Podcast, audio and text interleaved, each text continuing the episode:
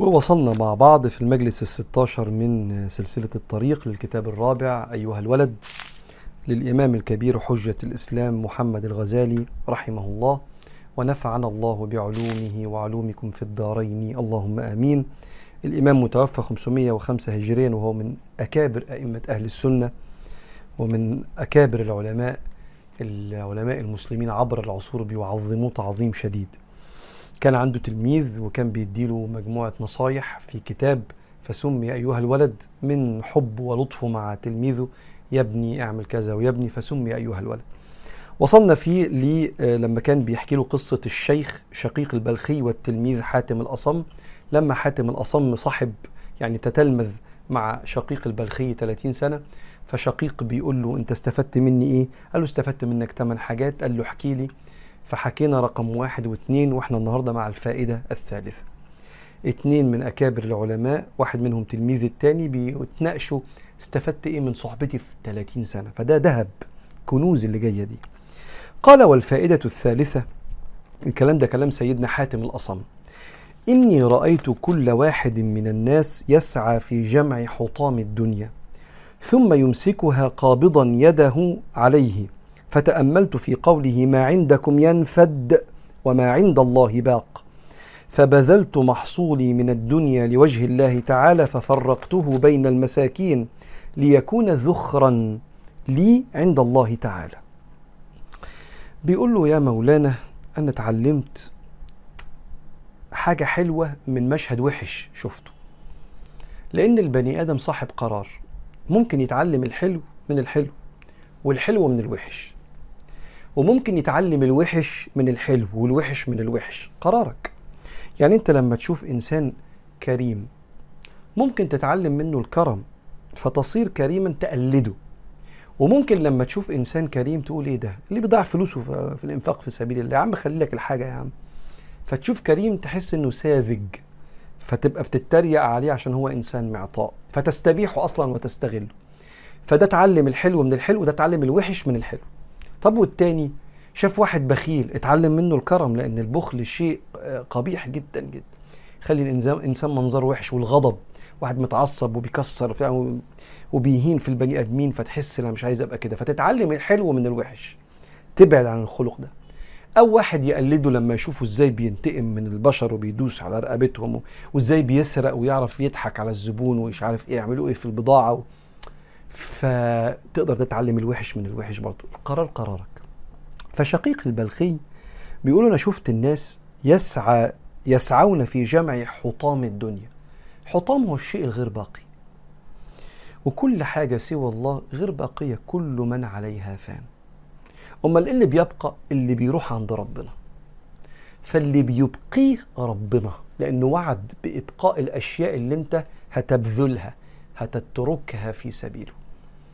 فبيقول له رأيت الناس من الناس من يسعى في جمع حطام الدنيا ثم يمسكها قابضا يده اللي ربنا قال عليه في القرآن إن الإنسان خلق هلوعا إذا مسه الشر جزوعا وإذا مسه الخير منوعا. مش عايز يتصدق أو يزكي من جهده من علمه من ماله من لبسه من طيبة قلبه وحنيته أي حاجة بتقتنيها ربنا أمرك وشجعك إنك تبذل تنفق على اللي محتاجها. قال فتأملت قوله تعالى ما عندكم ينفد. المشاعر اللي عندنا بتخلص من الحب والسكينة والأمان والطمأنينة. ساعات بتروح مننا. والفلوس بتخلص واللبس بيقدم ويبلى وكل شيء في الدنيا بيطرأ بيحصل له تغير وبيقدم. إلا وجه ربك ذو الجلال والإكرام الباقي الذي لا يتغير. فقال له إيه؟ قال له ابعت الحاجات لربنا. عشان اللي عند ربنا هيبقى لأن ربنا سيبقيه قال تعالى ما عندكم ينفد يخلص وما عند الله باق. فبذلت محصولي اللي بحصل منه ببذل منه في, لوجه الله تعالى. ففرقته بين المساكين. المسكين هو اللي ما عندوش الأساسيات اللي تكفيه. فلوس. ممكن واحد يبقى مسكين معلومات. مش عارف يشق باب رزقه لأنه مش متعلم فأنت تيجي تقول له دي بتتعمل إزاي وبتعمل كده؟ والغلطة دي تزعل منك فلان وخد بالك كده المدير مش هيقبلك في الإنترفيو ومن أول كده إيه سكة رزقه تبقى أنت اللي بتديله الدفعة بتنفق من علمك ووقتك وصبرك عليه. ففلوس ولبس ووقت وساعات الإنسان بيبقى مسكين محتاج اللي يزوره ويحسسه بالأنس في مرضه ولا في وحدته. فينفق الإنسان من وقته ومن نفسيته. ففرقته بين المساكين ليكون ذخرا. ذخر من الادخار. أنا حوشته عند ربنا. فاكر أبو الدرداء؟ لما واحد دخل ما لقاش كده إيه كرسي في بيته كده قال له فين الكرسي؟ ولا الأنتريه ولا الحاجة اللي كنتوا قاعدين عليها؟ فقال له أخبرنا رسول الله صلى الله عليه وسلم أن لنا عند الله دارا هي خير من هذه الدار وأنا أرسل إليها خير المتاع. بعت الحاجات عشان نلاقيها عند ربنا. وربنا يقول وما تقدموا لأنفسكم من خير تجدوه عند الله. هو خيرا في الدنيا هيكرمك وأعظم اجرا لما تروح عند ربنا. طب قد إيه يا سيدنا النبي؟ قال له التمرة تبقى قد الجبل كما في حديث رسول الله صلى الله عليه وسلم فإن الله يقبلها بيمينه ثم يربيها لأحدكم حتى تصير كالجبل. طب التمرة قد الجبل؟ طب كيلو التمر قد إيه؟ شوف كيلو التمر فيه كام واحد؟ طب الوجبة اللي انت عزمت عليها الشخص اللي كان صايم؟ طب فلوس اللي مش عارف العلاج اللي انت ساعدت بيها؟ طب علمك اللي انت دفعت فيه الآلاف واديته ببلاش لحد عشان يشق طريقه وسهلت له الخبرة والغلطات اللي كانت عندك بدل ما يقع فيها اديتها له يعني على طبق من ذهب وانت إنسان كريم بكده.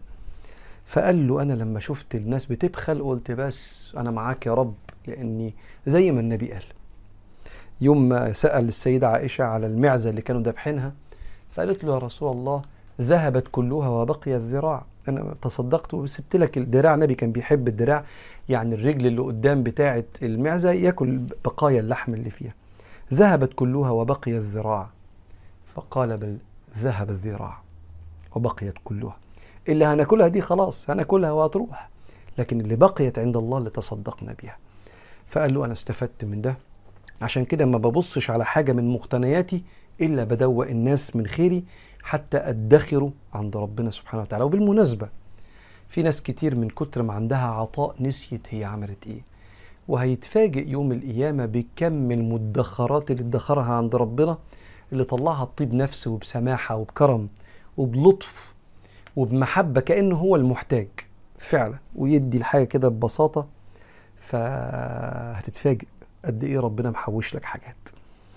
تعالوا نقف هنا ونكمل المرة الجاية إن شاء الله المجلس السبعة عشر من كتاب أيها الولد.